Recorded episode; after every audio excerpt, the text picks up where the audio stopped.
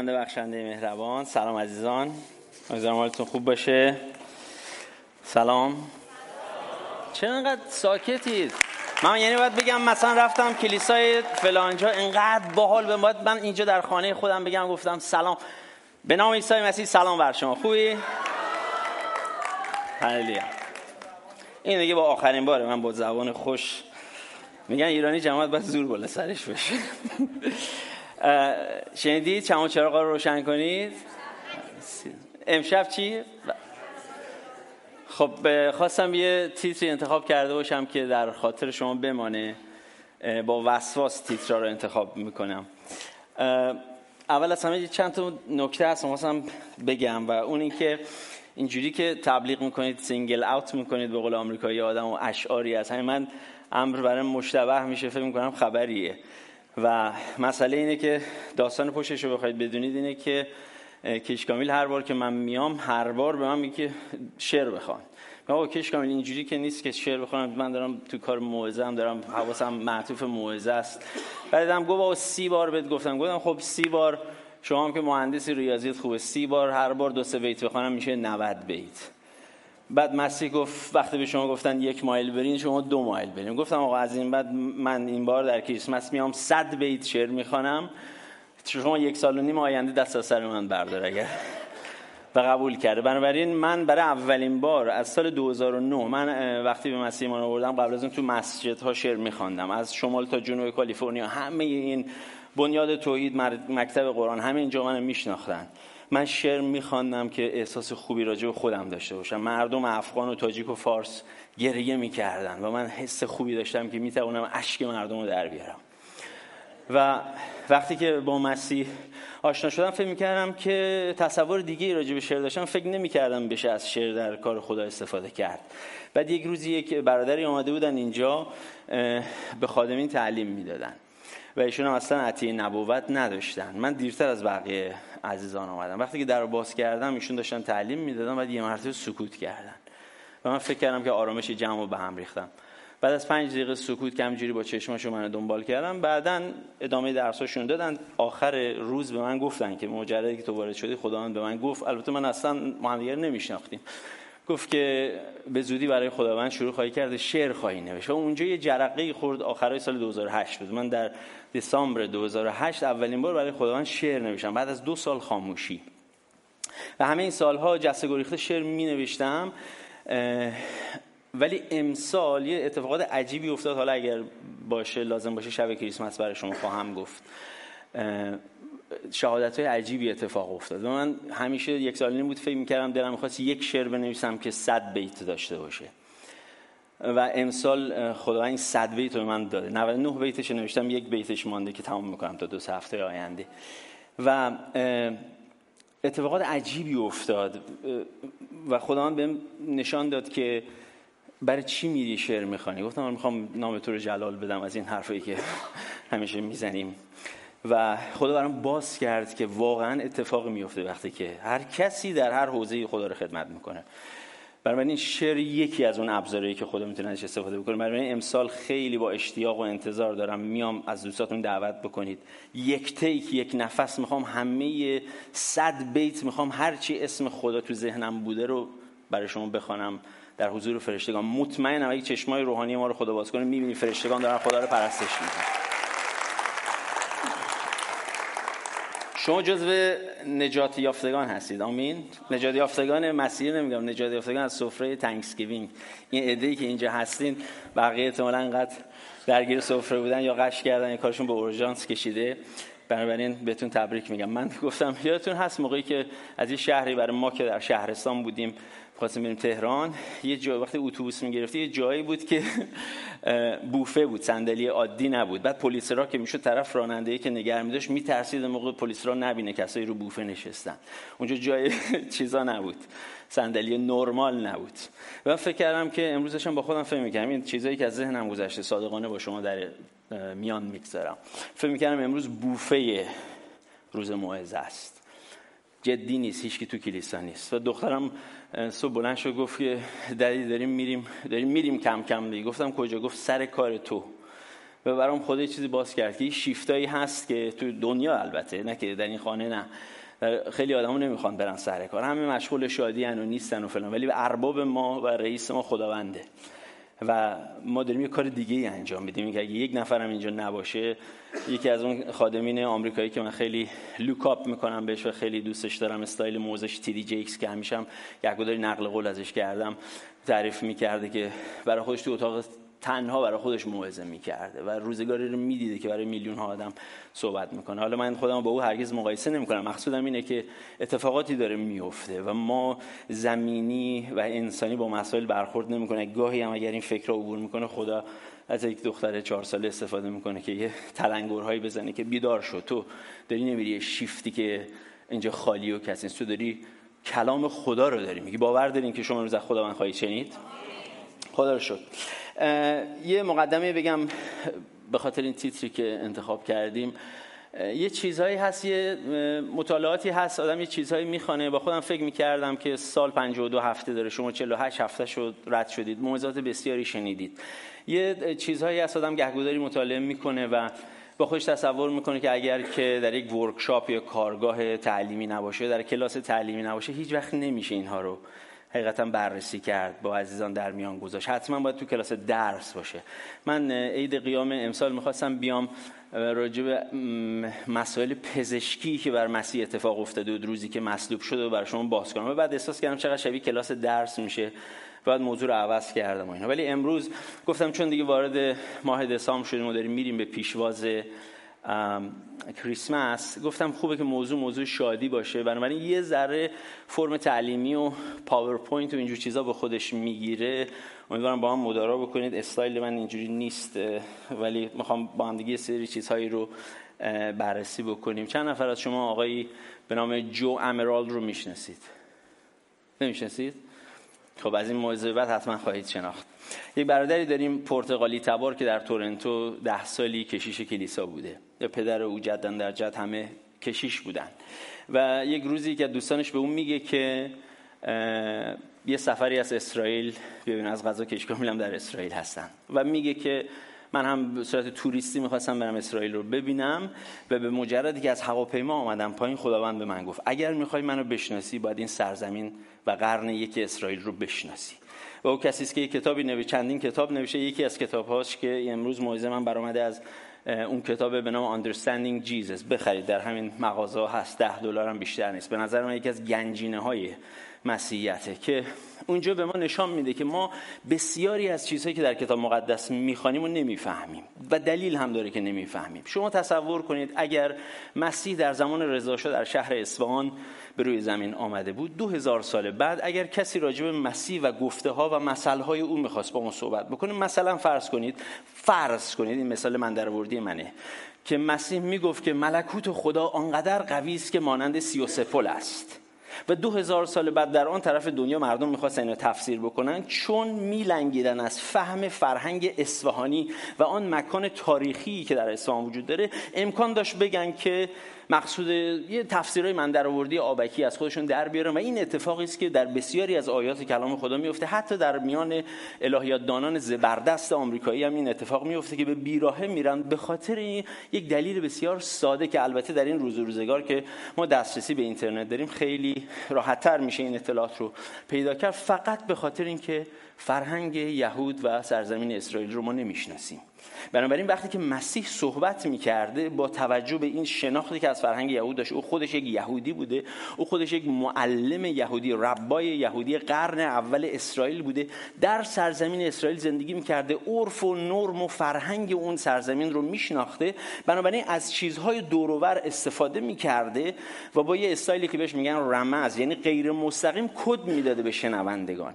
و ما دو هزار سال بعد باید و باید که لاعقل یه آشنایی مقدماتی با فرهنگ اسرائیل و اون سرزمین و اون چیزی که باب بوده در اون روزگار داشته باشیم تا بسیاری از صحبتهایی که مسیح کرده رو خیلی راحت بفهمیم. مثلا چرا مسیح باید روز چهارم ایلازر رو از مرگ زنده بکنه چرا نباید روز پنجم بکنه چرا نباید روز سوم بکنه چرا مسیح گفت که رد شدن شطور از سوراخ سوزن راحتتر از ورود شخص ثروتمند به ملکوت خداه چرا در داستان زنی که خونریزی داشته میگه وقتی گفت اگر گوشه دامن ردای او رو بگیرم شفا خواهم گرفت. چرا وقتی در متا فصل 14 می‌خوانیم میگه از طوفان که رد شدن رسیدن به اون طرف جنیسارت هر کس فقط محض لمس ردای او شفا گرفت. چرا اینا رو میگه؟ چرا اینها رو واقعا میگه و اینها رو فهمش بدون دانستن تاریخ فرهنگ یهود واقعا میشه گفت که غیر ممکنه و خیلی راحت این برادرانی که واقعا عمرشون رو این برادر ما جو امرال الان دیگه میگه بالغ بر چل بار به اورشلیم رفته و دیگه الان اصلا از مسئله شبانی کلیسای تورنتو دست کشیده و برنامه تلویزیونی داره که همین چیزها رو درس میده. وقتی که به قول این نوری میندازه رو اون مطلبی که ما نمی‌دانستیم مثلا مسیح میگه که به زیزه بده مردگان مردگان خود رو دفن می‌کنه و وقتی که خیلی ساده اون کدهای فرهنگی رو برای ما باز می‌کنه یعنی ما اصلا یک عمری این آیات رو نمیفهمیدیم و همچنین الکی تفسیرهایی برای خودمون داشتیم. مثلا مسیح چرا گفت که این حقیقت رو این حقیقت رو روح خدا بر تو مکشوف کرد؟ و من کلیسای خود رو بر این صخره بنا می‌کنم که ابواب جهنم بر آن استیلا نخواهند یافت. البته یک تفسیرهای تحت لفظی داریم که می‌تونیم ازش چیزهایی بیاموزیم ولی یک منطقه جغرافیایی و یک دلیل تاریخی رو او داره.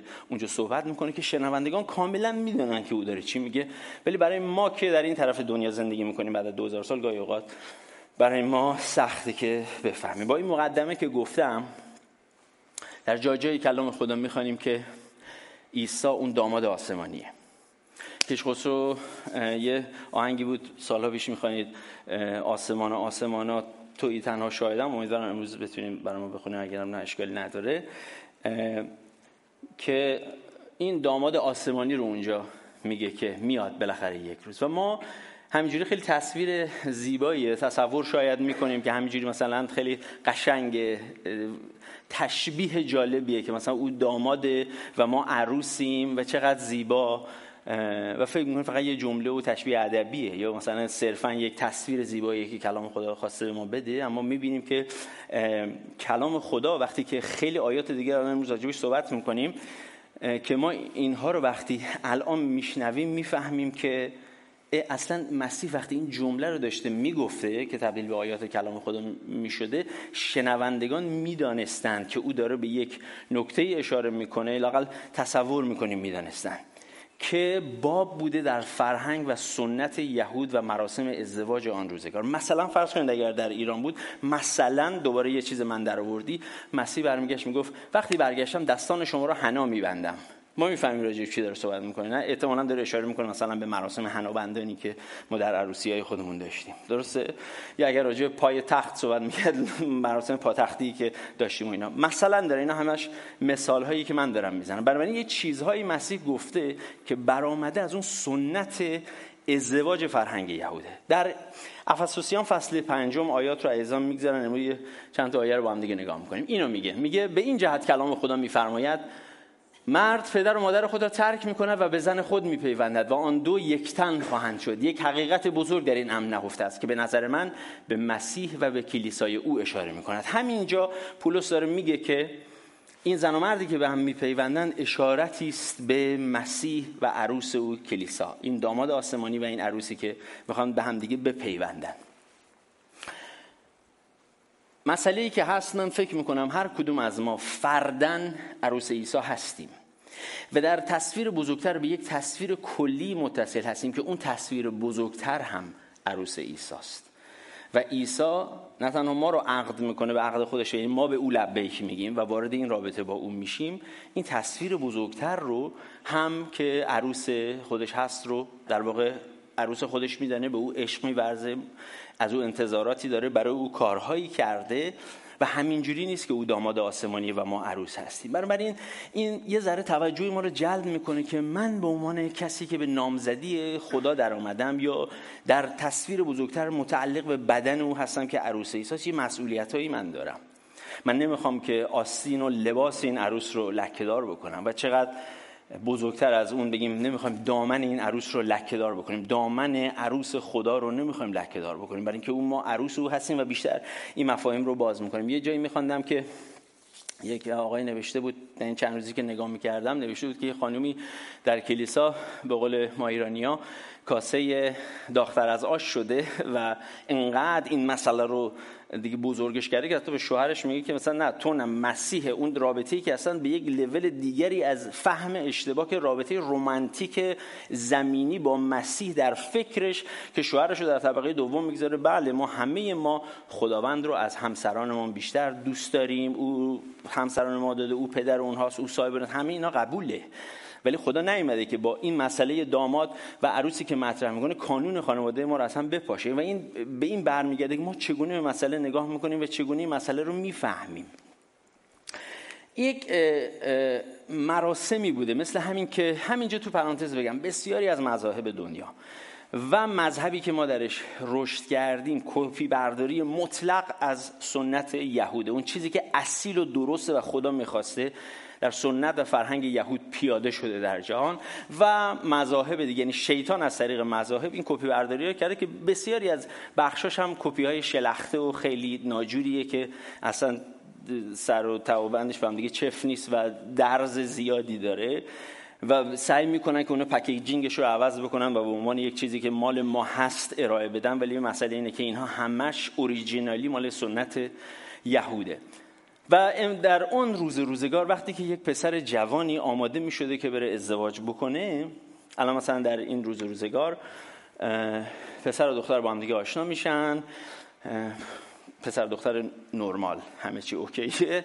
و بعد تصمیم می‌گیرن بله ما زوج خوبی هستیم و بعد میرن به خانواده اعلام می‌کنن هم با هم دیگه معرفی می‌کنن به خانواده. خانواده هم یه دوره اینا رو زیر نظر دارن و بعد ازدواج می‌کنن.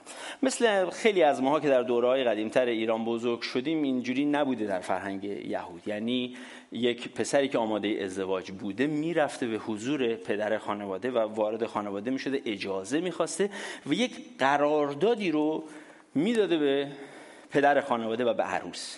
و در اونجا اون چیزهایی که مکتوب بوده این بوده که شماره یکی اینه که آیا لازم مالی می‌تواند حمایت مالی و سپورت مالی بکنه؟ این عروسی رو نمی‌تونه این کار انجام بده؟ و چیزهای دیگه هم اونجا نوشته شده بوده که شغل من اینه درآمدم اینه برنامه های آیندم اینه. اصلا کلا چرا من احساس می‌کنم که آماده هستم برای ازدواج؟ و بعد پدر و عروس این مفاد این قرارداد رو بررسی می‌کنن. حالا دیگه خیلی فرم و جزئیاتش مهم نیست ولی کلیت ماجرا این شکلی بوده. حالا روی تخته سنگی می نوشتن رو کاغذ هم چی می نوشتن اینش مهم نیست. و یکی از اون پارامترهایی که در ایران خود من, من بچه بودم همیشه میدم که یکی خواستگاری میمد آقا بحث می‌شد اون طرف.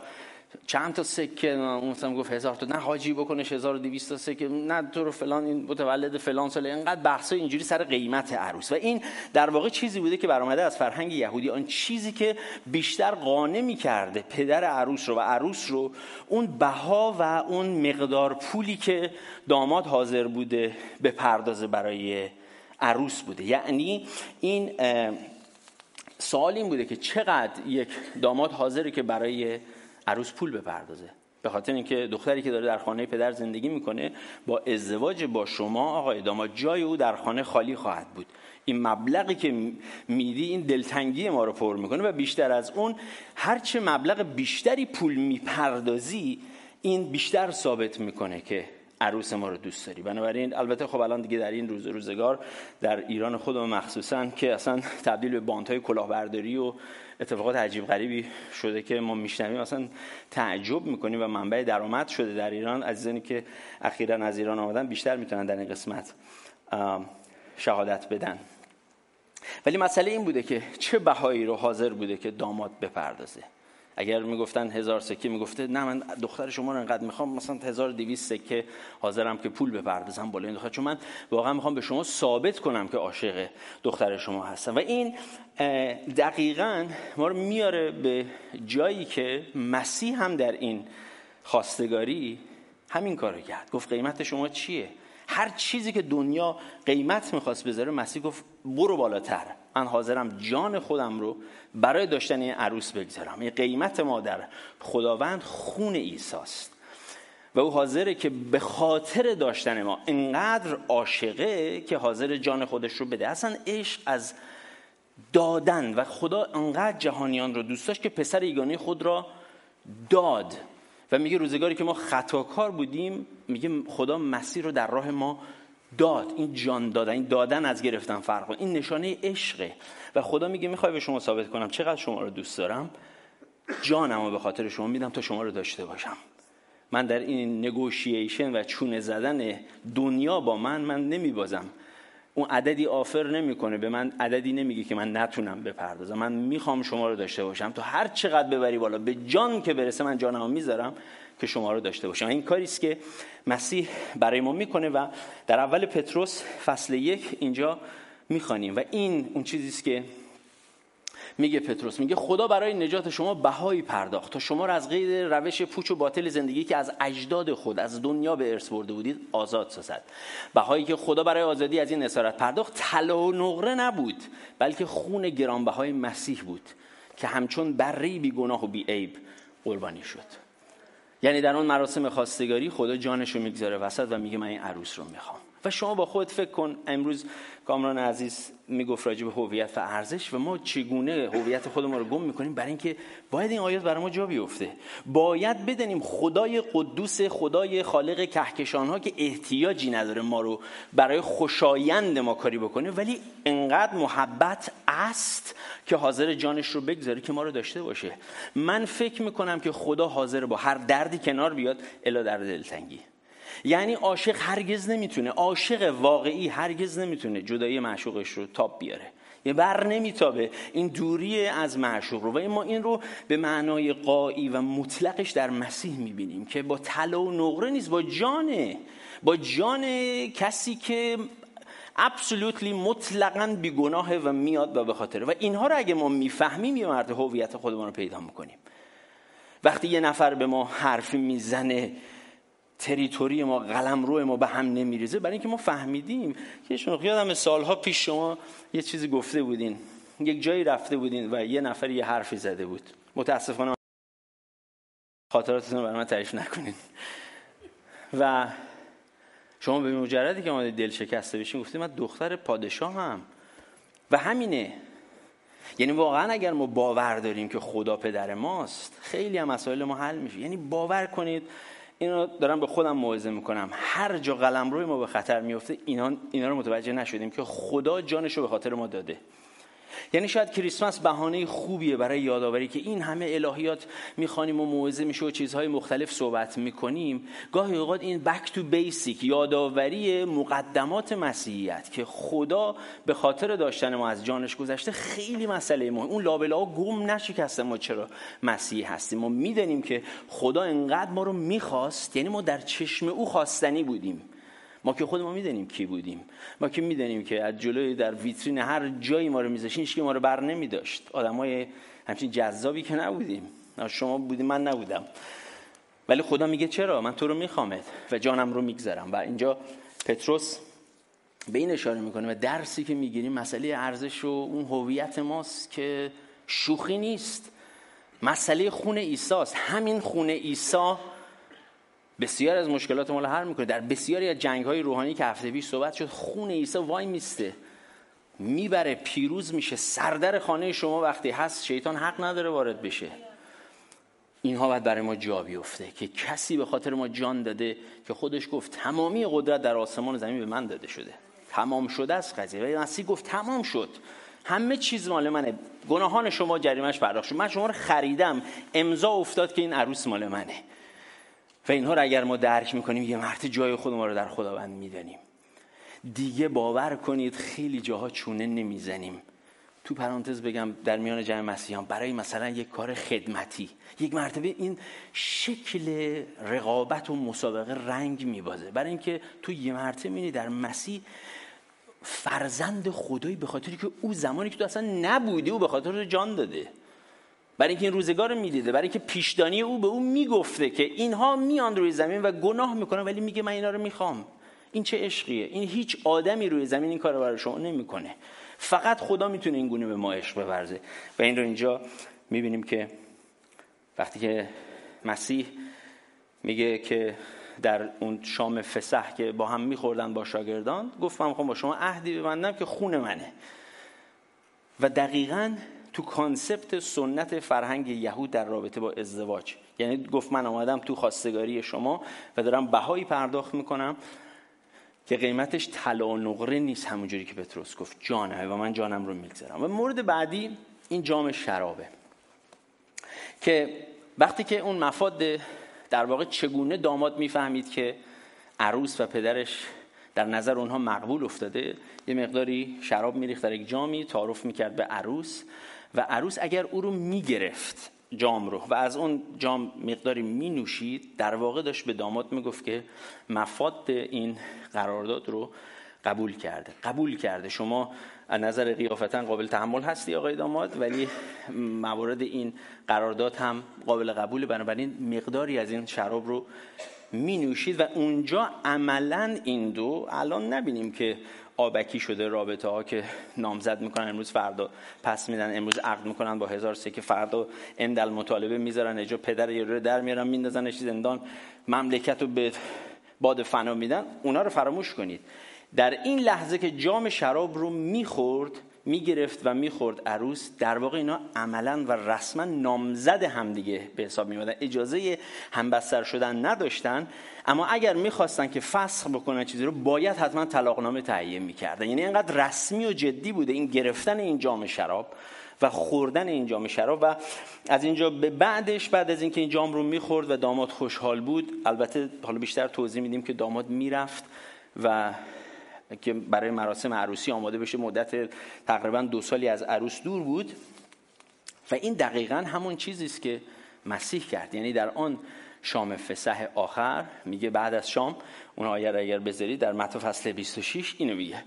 میگه پس از آن جام را برداشت و شکر کرد. اینجا یه چیزی تو پرانتز بگم باز این یک نکته سنت یهودیه. این مراسم شام فسح برای خودش داستانی داشت. بعد از شام آن جام رو باید برمی داشت. قبل شام نمی‌تونست برداره و بعد از شام آن جام رو بر داره و شک کرده به آنها فرمود هر یک از شما از این جام بنوشید چون این خون من است که با آن این پیمان جدید را مهر می‌کنم این خونم در این کاپ میدم به شما. میپذیری از من و تو اینو می‌گیری. و میگه که خون من ریخته می شود تا گناهان بسیاری بخشیده شود. این سخن مرا فراموش نکنید. من دیگر از این محصول انگور نخواهم نوشید تا روزی که آن را تازه با شما در ملکوت پدرم بنوشم. باور دارین من فکر می‌کنم روزگاری میشه در ملکوت خدا همه ایماندارا سر سفره میشینن سر میز مسیح نشسته. اینا رو بیرون این در صحبت کنی امولیا یعنی در دنیای امروز. راجع به خدا صحبت کنی تو یه امولی که داری راجع به خدا صحبت می‌کنی. تو دیوانه ای عقلت از دست دادی با این تصاویر داری زندگی می‌کنی. ولی این واقعیتی است که روزگاری می‌رسه که ما سر سفره خدا میشینیم و هر چی بخوریم اولا مثل تنگسگیری اورژانسی نمیشیم و با او شراب رو از اون می‌گیریم و اون میگه یادتونه روزگاری که روز این بود این گفتم به شما این سخن من رو فراموش نکنیم ما که با هم عقد کردیم امروز حالا بیشتر توضیح میدم در خانه پدر میشینیم و با هم دیگه شراب مینوشیم. و اونجا یه عده مس می‌کنن و کار به جای باریک می‌رسه به اونجا وارد نمیشیم. و همینه در کریسمس خدا در جسم عیسی مسیح به خواستگاری ما آمده. و هر کدوم از ما که او جام رو از او گرفتیم و نوشیدیم عملا قبول کردیم. آن چیزی که او گفته اون مفادی که اونجا نوشته در عهدش گفته اگر این جام رو از من بگیری و بخوری و با من وارد این عهد بشی گناهان تو بخشیده خواهد شد. در زمین روزگاری که زندگی می‌کنی من هرگز تو را رها نمی‌کنم. هرگز شما را یتیم نمی‌گذارم. مزد گناه مرگ است ولی من آمدم اگه منو بپذیری نعمت خدا در عیسی مسیح حیات جاودانی. من آمدم تا شما حیات داشته باشید و آن رو به فراوانی حاصل کنید و بدان روزگاری که روی زمین هستی مشکلات خواهی داشت. اما یادت باشه من بر جهان شجاع باشید. من بر جهان غالب آمدم. همه اینها رو گفته و شما وقتی اینها رو میدانی جام رو از دست او می‌گیری مثل آن عروس یهودی. و مقداری از اون مینوشی و از این به بعد قول میدی با خدا به عنوان عروس او در یک رابطه باشی. آمین. و در واقع این چیزی بود که سر آن سفره رسولان اولیه که در واقع فونداسیون کلیسای خداوند هستن جام رو گرفتن از خداوند. و ما به تبعیت از آن کاری که اون اتفاقی که اون شب افتاده اون شب تاریخی افتاده ما هم داریم همون کارو می‌کنیم. هر کسی که وارد ملکوت خدا میشه به خاطر همینه به خاطر توبه کردن یک خطاکار میگه کلام خدا در آسمان شادی صورت می‌گیره یه مرتبه عروسی میشه. یه نفر از دنیای تاریکی میگه بله خداوند عقد می‌کنه با خدا نامزد خدا میشه. به خاطر همین فرشته ها شروع می‌کنن در آسمان شادی کردن. برای کسی که اونجا افتاده بوده برای خودش کسی نگاش نمی‌کرده لط و پار بوده در اسارت بوده در بند بوده در گناه بوده یه مرتبه عقد خدای زنده در میاد. این شادی داره. آف که شادی داره. اگر برای ما نداره برای فرشتگان داره. و فرشتگان از ما بیشتر می‌فهمن که چه اتفاقی داره میفته و داماد اینجا که این اتفاق میافتاده و شراب رو می‌گرفتن و مینوشیده حالا آماده می‌شده که بره. ولی قبل از رفتن یه سری هدایایی به عروس می‌داده. هدایایی برای عروس. یه سری هدیه به عروس می‌داده که چند تا منظور داشته. شماره یک این که اولا من انقدر خوشحالم که تو ما رو پذیرفتی. ببین هر چی میگم سریع آینهشو ببین رو خداوند. ببین خدا میگه من ممنونم که مرا پذیرفتی به خاطر این بهت هدیه میدم. خب؟ هدیه نجات شماره یک و بسیاری از هدایای دیگر. شماره یک این که من انقدر خوشحالم عروس زیبا عشق من معشوق من که مرا پذیرفتی این هدایه رو من می‌خوام بدم. شماره دو این که اصلا من خودم تو رو انقدر دوست دارم بهت هدایا می‌خوام بدم. شماره یک ممنون که مرا پذیرفتی. این هدایا دلیل شماره دو. من عاشق انقدر هستم. می‌خوام هدایا شماره سه در دوره‌ای که من دارم میرم و در دوران غیبت هست. در واقع این هدایا می‌خوام که در واقع یادگاری من باشه برای تو. یادآوری این باشه که تو امروز به نامزدی یک داماد در اومدی اون چیزایی است که من برای تو به یادگار گذاشتم. و در واقع این هدایا میشه گفت که مهمتر از هر چیزی تمرکز عروس رو میبرده در زمان غیبت روی داماد. یعنی تصور کنید اگر من اینجوری تصور می‌کنم اگر یک گوشواره طلا یا یک علنگوی طلایی بوده در بار که او مثلا مینداخته یه لبخندی رو لباش میآمده و یه با خودش می‌گفته او من عقد اون دامادم چقدر عاشقشم اون چقدر مرا دوست داشته. و همش یادآوری این چیزها. در آیه بعدی نگاه کنید افسوسیان فصل چهار آیات 78 میگه با این حال مسیح طبق صلاح دید خود او می‌دونه که چه هدایایی باید بده. از دولت کرم خیش به هر یک از ما فیض خاصی بخشیده است. در کتاب زبور داوود نیز درباره مسیح پیشگویی شده که وقتی او پس از مرگ زنده شد و شیطان را مغلوب ساخت حالا می‌خواد بره و زفرمندانه با آسمان بازگشت به مردم هدایا بخشید. و آن همین چیزی است که همان کاری است که در سنت یهود وقتی داماد آماده می‌شده بره که حالا میگیم کجا بره هدایا میبخشیده. به نظر شما خندهدار نیست که اول قرنتیان فصل دوازم راجع به عطایا صحبت می‌کنه و همینجا آیات بعدیش اینجا نداریم ولی آیه 11 بعد میگه که رسول آن بخشید معلمین مبشرین همه اینا رو داده. به نظر شما ذره خندهدار نیست که هدف از بخشیدن این عطایا این بوده که وقتی که هر بار این عطایای خدا در بین ما عمل می‌کنه عطیه شفاعتی ایمان من نبوت هر چیزی که هست همینه که اشاره بکنه به سمت داماد و بعضی وقتا ما بادی به قبقب میندازیم که مثلا من چقدر قشنگ شفا دادم. اینجوری با فیگور با جسی عاقلا در سفیر را میریم که این منم که صاحب عطایت منم که عددیم. در صورتی که نگاری که عروس را بره بگیم مثلا علنگوار رو بندازه گوشواره رو بندازه بگیم چقدر آدم خوشتیپی چه آدم باحالی در صورتی که منظور دادن اون هدایه چیز دیگری بوده. و ما خوبه که وقتی که به این قسمت توجه می‌کنیم دلیل و هدف خدا رو از بخشیدن آن عطایا به کلیسا گم نکنیم. این لابلا یه مرته نیاد جلال انسانی بشه بلکه همه اینها باید به جلال خدا اشاره بکنن. نشان بده که خدا چقدر قدرتمنده خدا چقدر قدوسه خدا چقدر عاشقه. انقدر عاشقه که دلش به حال یک بیمار میسوزه و شما از شما استفاده می‌کنه دست می‌ذاری مریض بلند میشه. ولی اگر این وسط یه نفر داره کارنامه شخصی پورتفولیو برای خودش درست می‌کنه که من آدم جالبی هستم هدف رو گم کردیم. و هدف این نبوده. و اینجا بعد از دادن هدایا روبوسی و خدا نگهدار و داماد میره به نکته بعدی که میگه آماده سازی یک مکان. الان کجای کلام خدا یادتون میاد؟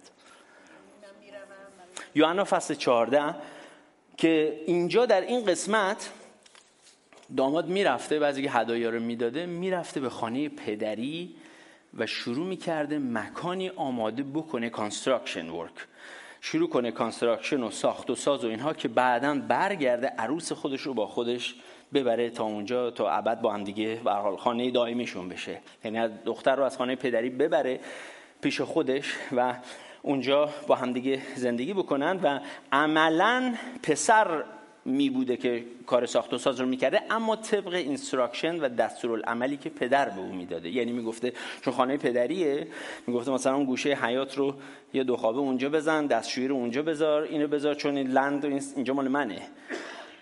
ولی من به تو اجازه میدم با عروس در این خانه زندگی بکنی و با, با شادی نه که با منت با شادی. تو می‌خوای عروست بیاری خوشحالم اینجوری بکنیم که بهترین برای تو باشه با عروست. و این اتفاقی است که در عمل واقعا می افتاده و بعد از اینکه مثلا داماد می آمده عروس با خودش می برده هفت روز اونجا هم هجله اونها بوده هفت روز اونجا با هم معسل اصلا کلمه معسل ما از اونجا می‌گیریم بعدا استخراج می‌کنیم. اونجا هفت روز با هم دیگه خوش بودن وقت میگذراندن عروسی بوده همه چیز و بعد هم اونجا هم می‌شده خانه دائمی اونها من اموام تو ایران ازدواج می‌کردن. یادم پدر بزرگم یه, یه اتاق بود روی ایوان. همیشه مثلا اما به ترتیب اول می‌رفتن اونا اونجا زندگی می‌کردن. یه مدتی بعد که دیگه می‌دونستن رو پای خودشون وایسن می‌رفتن خونه. داماد بعدی با زور می‌رفت همون اتاق دوباره زندگی نمی‌دونم برای شما این تجربیات داشتین یا نه. که پدر همیشه این لطفو می‌کرد که اینجوری بودی. به حال من انقدر پیر هستم که این صحنه رو دیده باشم. متاسفانه. و و همینه و یوحنا فصل 14 اینو میگه میگه دلهای شما مضطرب نشود به خدا توکل نمایید به من نیز ایمان داشتید. در خانه پدر من منزلهای بسیاری هست. یعنی می تا به حال ما اینها رو میخواندیم نمی‌دونستیم داره تو concept ازدواج یهودی داره مسیح صحبت می‌کنه ولی شنوندگان می‌دونستن. که مثل حنابندانیه اینجا. میگه اگر چنین نبود به شما می‌گفتم. من می‌روم تا مکانی برای شما آماده سازم. پس از اینکه رفتم و مکانی برای شما آماده ساختم دوباره میآیم و شما را نزد خود می‌برم تا جایی که من هستم شما نیز باشید. شما می‌دانید به کجا می‌روم و راه آن را نیز می‌دانید. و داماد همین کار می‌کرده و می‌رفته به خانه پدری و این رو آماده می‌کرده. ولی یه نکته خیلی جالبه.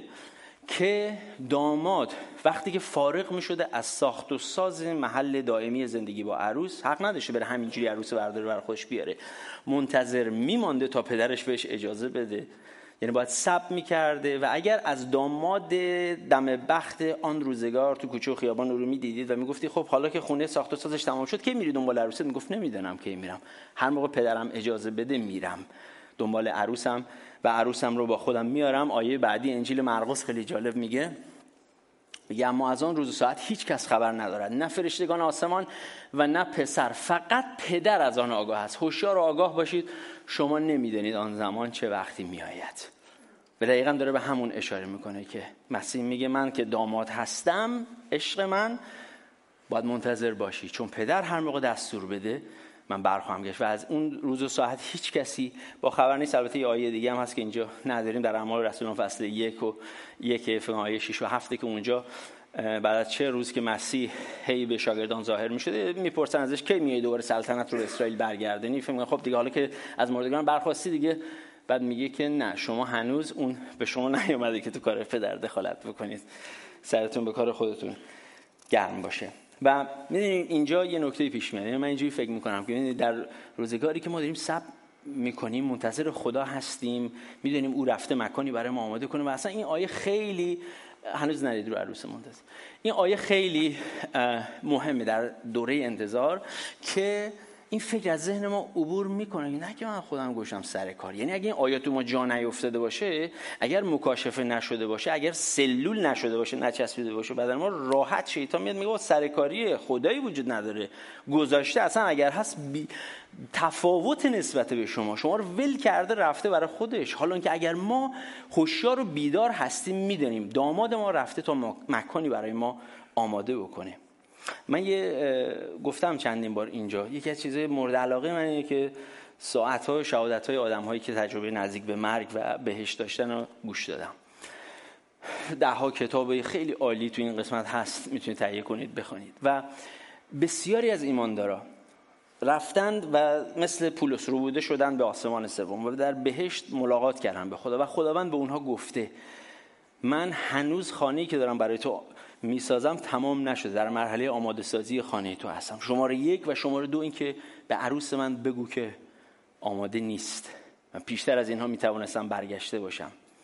لاقل یه همچین کانورسیشنی بین خدا و آنهایی که این رویاها رو داشتن که عروس آماده نیست. عروس باید آماده باشه تو من برگردم. و این ما رو می‌بره به نکته بعدی که میشه عروس منتظر که عروس هم در روزگاری که داماد نبود وظایفی داشته. همجوری برای خودش نبوده که چون حالا دیگه نامزد کردیم و طبق فیض نجات پیدا کردیم هر کاری دلم می‌خواد بکنم نیست. عروس هم باید می‌دانسته که من عروسی هستم که باید خودم وقف دامادم کرده باشم در حالت آماده باش برای داماد که داماد هر لحظه امکان داره برگرده من, من رو با خودش ببره. حتی در واقع میشه گفت روایت هست که در اون روزگار یک پارچه یه نوع هجابی عروس روی سر خودش مینداخته. که هر کسی که او رو در خیابان می‌دیده میفهمیده که این عروس به قیمتی خریداری شده. یعنی میفهمیده تمام این چیزها از ذهن بیننده میگذشته که بله یک دامادی به خواستگاری آماده پولی پرداخت کرده این خانم رو خریده و این خانم در دوره انتظار داره به سر می‌بره. شیز تیکن یه کسی نمی‌تونه اگر قیافه ایشون خوشش می اگر اینو نمیگذاشته شاید مثل حلقه ای که گهگداری دست ماست. که طرف می‌فهمید که ایشون مجرد نیست بلکه متأهله که منتظر دامادش هست که او رو با خودش ببره. و او هم هرگز از اون ساعت اطلاعی نداشته. نمی‌دونم آیه داریم در این قسمت؟ فکر می‌کنم داریم آیه بعدی. چیزی میگه؟ آها. آره پولس توی اول تسالونیکیان فصل پنج. آیه دو میگه زیرا شما خوب می‌دانید که روز خداوند مانند دوزی در شب می آید عروس یک چیز رو می‌دونسته داماد وقتی برگرده نیمه های شب خواهد بود. و خیلی جالبه اصلا شاید رسم بوده که آقا من باید برگردم نیمه های شب میام. و او طبق اون مراسم و چیزهای عالی که خودش داشته من در روزگار ایران پدر بزرگم در روستایی زندگی می‌کرد مثلا دامادو میبردیم حمام بعد مثلا دسته و فلا اینا دامادو می آوردن روی دوش میذاشتن از این حرکت ها می‌کردن شاباش می‌دادن. این رسم بود دیگه. اون طرف می‌تونست خیلی عادی بلند بگه سلام علیکم من اومدم تو عروسی یا ماشین بیاره ولی اون رسم رو اجرا می‌کردن. این رسمی که اون زمان بوده این که داماد نیمه های شب میاد که عروس خودش رو با خودش ببره. بنابراین حتی عروس یک چمدانی آماده که من منتظرم داماد. نکردم مثلا 24 ساعت بیدار باشه ولی هوشیار که داماد من هر روزی می‌تونه بیاد که حالا باز خودش یه ترتیبات و مراسمی داشته که داماد میاد و عروس خودش رو می‌بره. بنابراین همیشه اون چراغش روغن داشته چراغش روشن بوده. حالت اگر میخوابیده به حالت هوشیاری میخوابیده. یعنی می‌دونی خستگی های جسمانی بر ما میاد ولی قلب ما باید هوشیار و بیدار باشه. و اون اتفاقی که میفته اینه که من داشتم فکر می‌کردم که شاید کلیسا در حال آماده شدن تا اینکه آماده باشه. یعنی می‌دونم آقا من چی بپوشم؟ این عروسی همه شما درگیر چیزهای دیگه هستیم. در صورتی که همون ابتدا ما باید آماده بشیم و بعد آماده باشیم. چون داماد هر لحظه ممکنه که بیاد و از اون ساعت هیچ کس خبر نداره. گاهی اوقات ما اینو خیلی سبک سرانه باش برخورد. ما فهم حالا مسیح هست حالا ما که مثلا 30 سال دیگه هستیم حالا که دنیا هم فلان بیسار چون قرن ها این الگوها رو نگاه می‌کنیم تو دنیا و فکر می‌کنیم همیشه اینجوریه. فراموش می‌کنیم که خود خدای زنده قول داده که من میام مثل دزدی که در شب میاد و هیچ کس از آن روز آگاه نیست. گاهی اوقات که مثلا تو کلیسا اتفاقاتی میفته که ایماندارا به جان همدیگه میفتن شما این تصویر اگر افتادی تو این بازی ها تو این درگیری ها بدان که داری وقت عروس کلی رو داری می‌گیری. یعنی داری عروس رو از حالت آماده باش داری خارج می‌کنی. شما نباشید اون کسی که عروس رو از آماده باشش داره خارج می‌کنه. شما به نوبه خودتون درست بیستید. بله واقعا همین جوریه که من نباشم اون کسی که باعث منم اون آدمه که دامن این عروس رو لکه دار که منم که اجازه نمیدم این عروس از حالت برای اینکه همه مثلا معطوفه که آقا شما دارید چیکار می‌کنید؟ دو نفر دارن اونجا با هم بحث می‌کنن فرام می‌کنن. بعد مأموریت کلی اینه که عروس باید آماده خداوند باشه. باور کن که خداوند قطعا خیلی از چیزهای ما رو می‌بینه واقعا چشم پوشی می‌کنه. یعنی من فکر می‌کنم زیر سیبیلی رد می‌کنه. یعنی نمی‌دونم چه شکلی باید بگم. که می‌بینه که ما درگیر چه بازیهایی میشیم بعضی وقتا تو کلیسا. می‌بینه که قلم رو تریتوری خودمون رو می‌دونه که اینجا من منو تو کلیسای اینجا نیست. تو کلیسای بغلی که معبد هندیاسه تا اونجاه می‌بینه از این بازی ها در می‌گیره. و عروس آماده نیست. هنوز داره آماده می‌خواد بشه. نه ما باید آماده شده باشیم و تو استندبای باشیم که هر لحظه خداوند آمد عروسش آماده بیاد به استقبال داماد خداوند بریم بریم تا ابد با هم دیگه در اونجا در اون مکانی که برای ما فراهم کردی زندگی بکنیم. و بعد از این آن روز موعود در واقع میشه گفت که فرا می‌رسه و آره اینجوری میشه. این اتفاقی که میفته داماد حالا اینو می‌خوانیم. داماد برمیگرده و مسئله مسئله بازگشت داماده. و می‌دونی هم داماد و هم عروس دو سال تقریبا any time منتظر بودن که این اتفاق بیفته.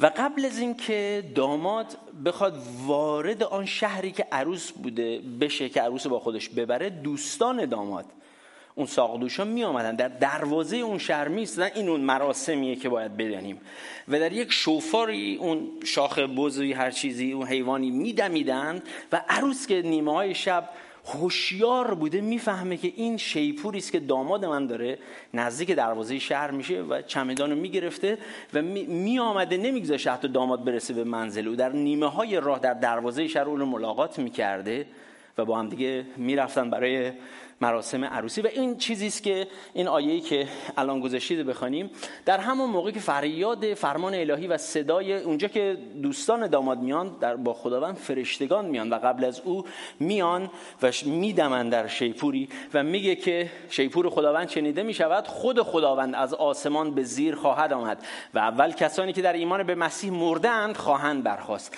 و سپس آن کسانی که از میان ما زنده میمانند همراه با آنها در ابرها بالا برده خواهند شد تا در فضا در همون در نزدیک دروازه شهر با خداوند ملاقات نمایند و به این ترتیب ما همیشه با خداوند خواهیم بود. اینجاست که داماد آسمانی میاد و ما در میانه را او رو ملاقات می‌کنیم و او آمده که ما رو ببره که اولا که میاد که ما رو ببره که هفت روز می‌رفتن که اولا معسل و اشغال و همه اینجور برنامه خوش میگذروندن و بعد میآمدن همه فک فامیلام که منتظر این صحنه بودن می‌گفتن او و هم بستر می شدن و دیگه رسما زن و شوهر می شدن و حالا هفت شبان روز همه مردم و فامیل به رقص و به زن و به کوب و خیلی شادی عظیم می کردن و بعد در همونجا دیگه داماد دست عروسش رو می گرفت و با خودش می برد و در آن خانه که آماده کرده بود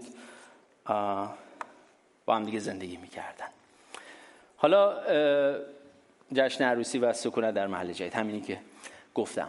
خب وقتی من اینها رو میخواندم واقعا تصور می‌کردم که یوحنا فصل 14 وقتی مسیح میگه که میرم براشون مکانی آماده کنم خیلی حالت سورالی داره. یعنی خیلی شاید داره مثلا غیر مستقیم داره چیزای دیگه میگه. ولی اگر ما می‌فهمیم او داره به عنوان یک در جایگاه داماد داره صحبت می‌کنه یه مرتبه من جایگاه خودم رو می‌فهمم به عنوان عروس. و بعد چقدر ابعاد و زوایای مختلفی از آن چیزهایی که خداوند در جایی گفته که ما همینجوری آیات رو معمولی تر میخواندیم می‌فهمیم که نه اینا در کانسپت و مفهوم اون ازدواج و جایگاه داماد و جایگاه عروس داشته صحبت میشه. خیلی چیزا دیگه برای ما باز میشه. وقتی که ما می‌دونیم که جامی از خدا گرفتیم به عقد خدا در آمدیم خیلی باید مسائل هویتی برای ما باز بشه. وقتی که ما برای ما جا افتاده که او رفته که تا مکانی برای ما آماده کنه دیگه نباید دروغای شیطان که خدا ما رو ول کرده ما رو اذیت بکنه. اینو باید برای ما جا افتاده باشه. اگرچه همه مثال های زمینی ناقصند یعنی خداوند سعی می‌کنه با این تصاویری که به ما میده یه سری مفاهیم برای ما باز بشه ما نزدیک بشیم به آن چیزی که او می‌خواد برای ما انجام بده اون کاری که او برای ما کرده. اما مثال های زمینی رو مثل اون خواهری که اول صحبت ها گفتم اگر اشتباه بفهمیم یک مرتبه از اون طرف بام میفتیم که اصلا یه مرتبه کانون خانواده ما می‌خواد بپاشه. و بدونید در همه آیات وقتی که برای ما جا نمیفته شیطان میاد که سوء استفاده بکنه. کلام خدا رو یه مدل دیگه ای به خورد ما میده. و اون چیزی که معسلش هست اون چیزی نیست که خداوند می‌خواد. من می‌خواستم اینو امروز با شما صحبت کنم. در آستانه کریسمس یک بار دیگه به یاد بیارید که شما جام رو از دست خدای زنده گرفتید. باور کنید روزگاری میاد میرید در آسمان. خداوند مکانی برای شما آماده کرده. تا ابد اونجا زندگی می‌کنید اینا شوخی نیست. اینا جوک و افسانه نیست. اینا مثلا یه تصویر خوشگل ادبی نیست. اینا حقیقت کلام خداست. وگرنه خداوند اینا رو به ما نمی‌گفت. وگرنه اینها کلام مکتوبی نبودند که باید برای ما باز بشن.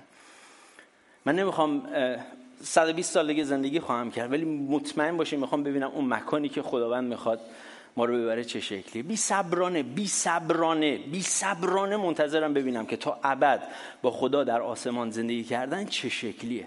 وگرنه که این زمین که چیزی نداره که. واقعا شما به چه چیز این دنیا میشه دل بست به چه چیز این دنیا میشه افتخار کرد؟ روزگاری که 400 نفر 2000 نفر چقدر طبق آمار جسته گریخته که همینجوری توی سرزمین ما مثل چیز مثل باد هوا میمیرن کشته میشن میرن پی کارشون. به چه چیز این دنیا می‌تونیم افتخار کنیم؟ هیچ چیزش. به همین که در این سایه امنی به نام سرزمین آمریکا زندگی کنیم همه افتخار ما همینه. به همه افتخار ما به همون 6 تا مدرک پست دکترات و فلان رو دیواره.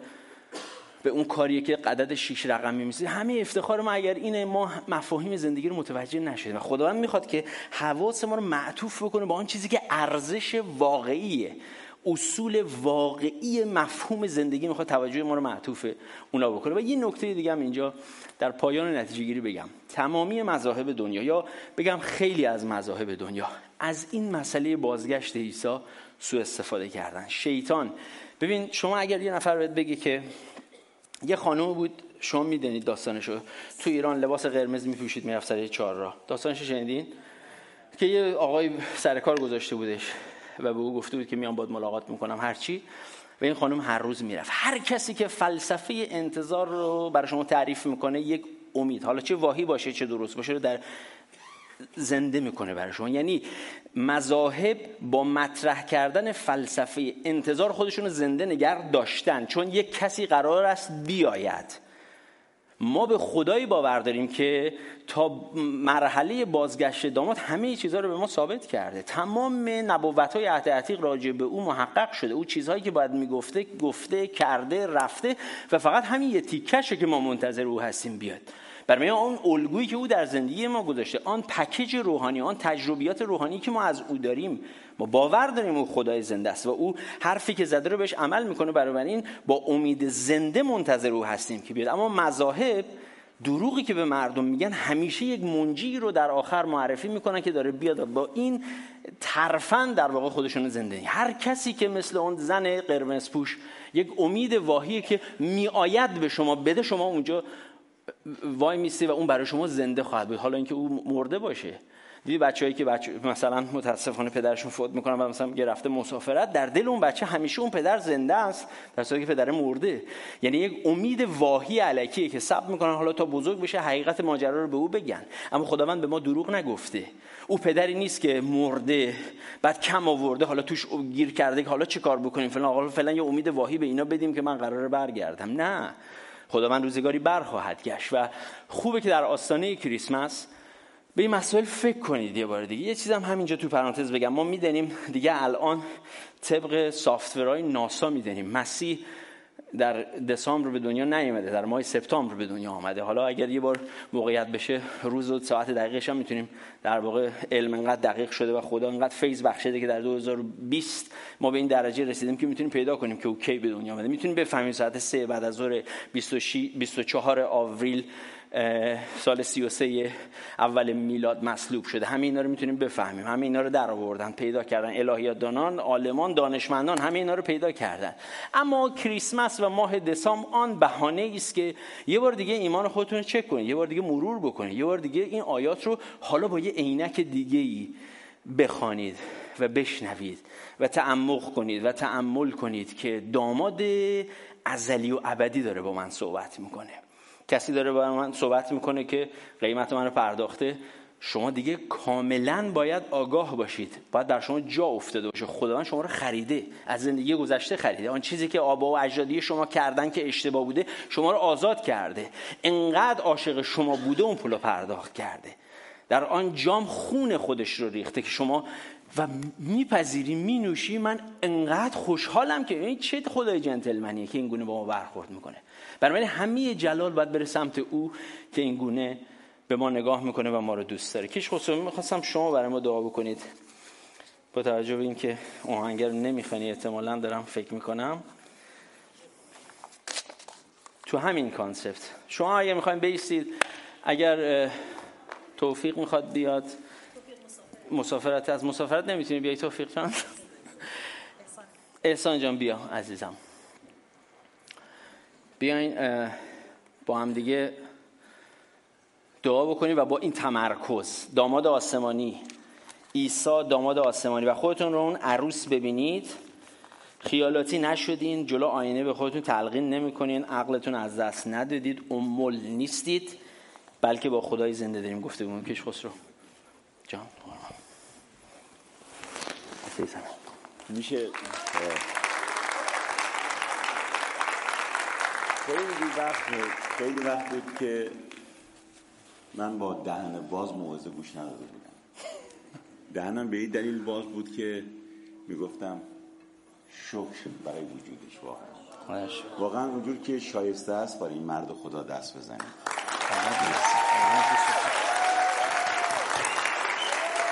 من نه اینکه نخوام این سرود رو بخونم عاشق این سرود هستم اما صدام گرفته بعد خوش صداتر از من هستن عزیزا می‌خونن. اما چند لحظه ای سرهای خود رو خم کنیم. واقعا به تمام این قسمت های کلام خدا که مثل یک فرش زرین به هم بافته شد. چقدر زیبا آیات. وقتی دقت می‌کنیم می‌بینیم تمام کلام خدا مو به مو برای ما گفته شده و روی اصولی بافته شده به هم دیگه. حتی نمی‌تونیم یک رج از اون رو خارج کنیم. اگیم حالا این قسمتش مربوط به ما نیست. این قسمتش رو ما باش کار نداریم. تمامش با هم دیگه است. به زیبایی از آسمان تمام اینها طراحی شده.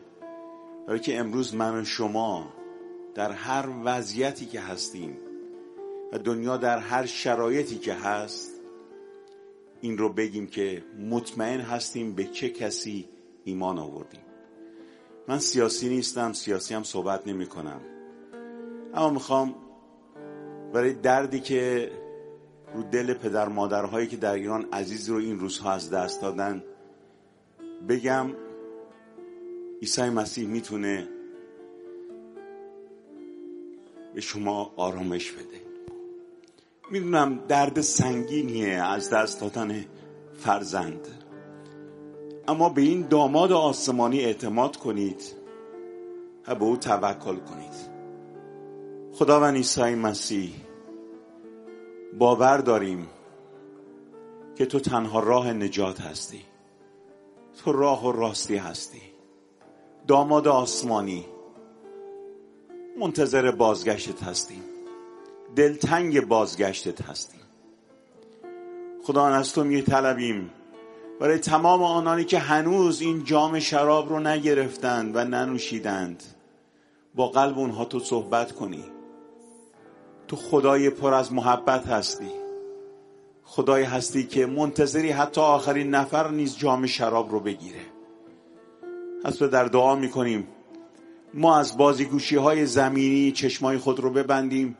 و منتظر بازگشت تو باشیم. و همچنین دعا می‌کنیم برای آنانی که هنوز